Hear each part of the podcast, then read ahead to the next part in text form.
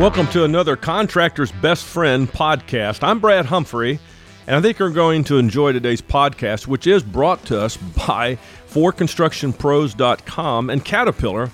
In fact, today again we have Jason Hurdis and Lonnie Fritz, both from Caterpillar Product Specialists. Guys, how are you guys doing today? Good. How are you doing? Very good, Brad. All right. Good to see you.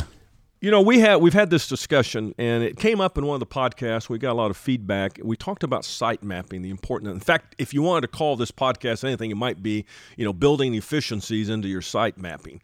And we're not talking about maybe the CAD drawings and those kind of things. What we're talking about today, guys, we want to talk about what should be the approach, the mental, the philosophical, whatever you want to call that uh, you know, Lonnie or Jason, you shared something on one of our earlier podcasts that you made, just resonated with me. You talked about how you know how do we set up the site map in terms of our equipment and bringing it.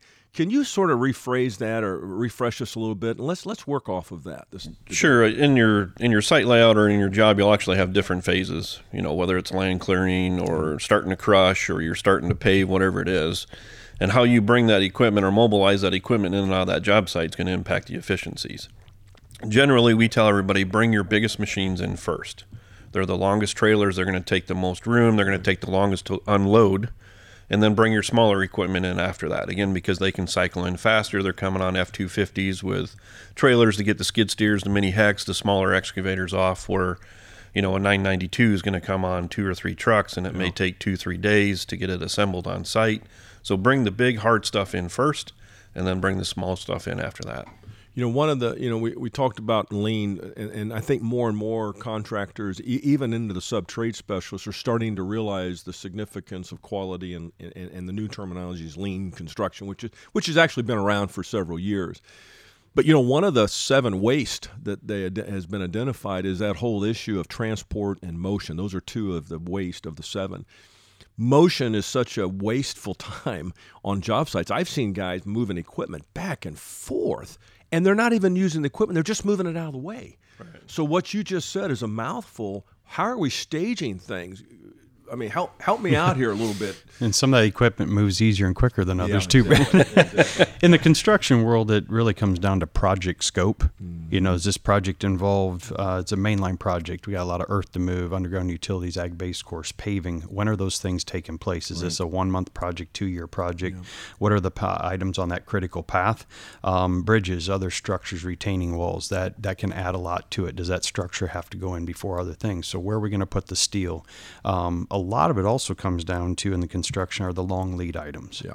If we have to take bridge beams in advance, if we have to take a lot of steel in advance or a lot of pipe in advance, because that's what we have a contract with the supplier for pricing to take advantage, you know, of those bid prices and things. So where we're going to put the material today that we need next year, been there, done that, and uh, it's a very, uh, very um, important part of the job site mapping, right. of the strategy, so we're not handling material. You unload a lot of piling in the wrong spot, it's not easy to pick it up and move it again, and it's very, very costly and inefficient. Well, in fact, one one of the talking about defects for an equipment the part the portion of the, of the, job site for equipment is if we don't have the proper foundation.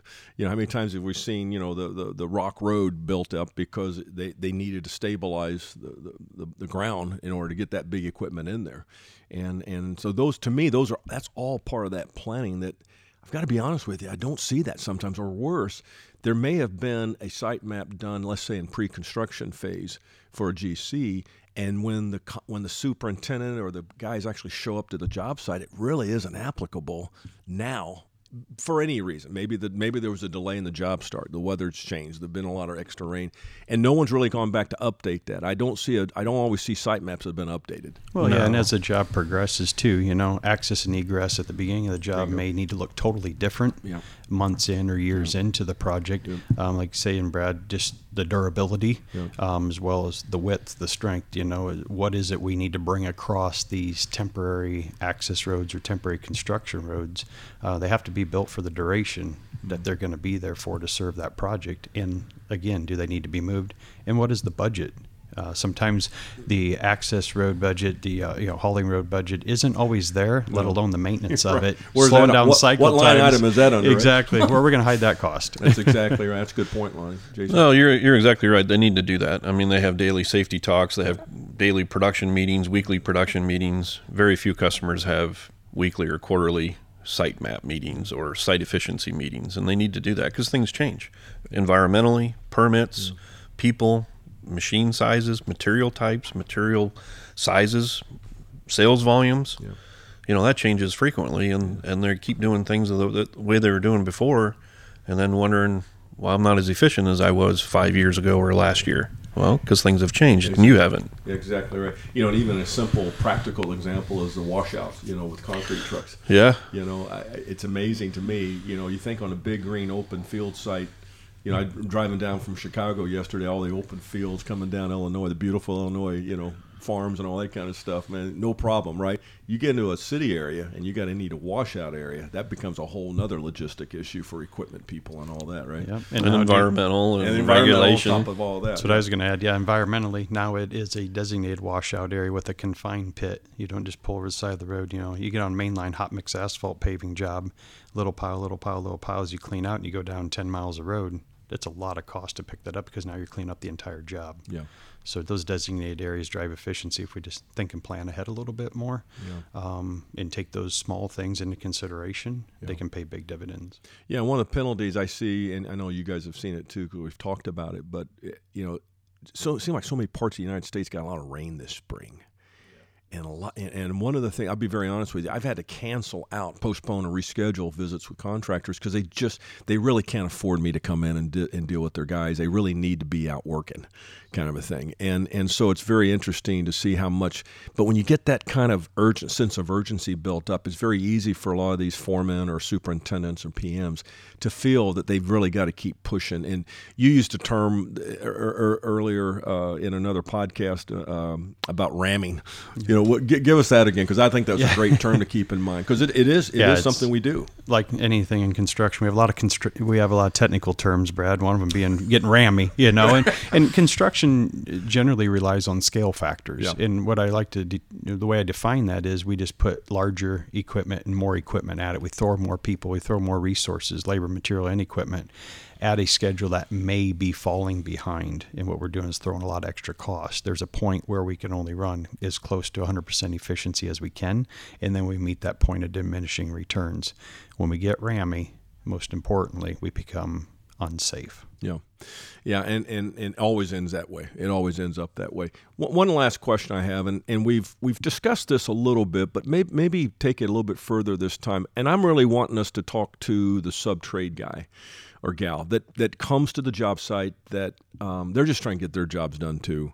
They've got some equipment they need to bring in, and they're just they get to the job site and it's not been staged very well, admittedly what advice do we give to these these these leaders these uh, you know the the foreman shows up or the superintendent for the sub trade company comes in and he, he has he or she has some piece of equipment they need to get on the site and it's just not set up for them and the superintendent of the GC hasn't obviously prepared for that what would be some advice to give I know I'm kind of pulling something out of the air here but this happens all the time Yeah, I would look for a remote first. Okay. You know, is there some place, a, parking lot, an open field, you know, something that I can offload my stuff and then localize it um, to the job site, whether it's drive it across the street or drive it across the field. But I would try to get off of their site and get my stuff safely and quickly unloaded, and then then get it on site. I think that's a lot more efficient if you have that capability. if you have that option. You know, related to that, I it, it was I think it was in uh, Michigan or Wisconsin, one of the two. But there was two job sites going across the street from each other, and it was really it, it was really a testimony to the teamwork, you know, of two competing GCs that had two different jobs, but they were able to share space with each other because they were different phases of the building. And I go back to that. I mean, a lot of this is just approaching and negotiating it with with with our brothers and sisters in the industry, anyway. And I always thought related to that because at the job site that I was visiting, they did not ha- they were short on space. And, but they had gone across the street, negotiated with a deal with the other GC there to be able to use some of their space. So I think that's what you're talking about related Right. to that. And I, I don't think that's always happening.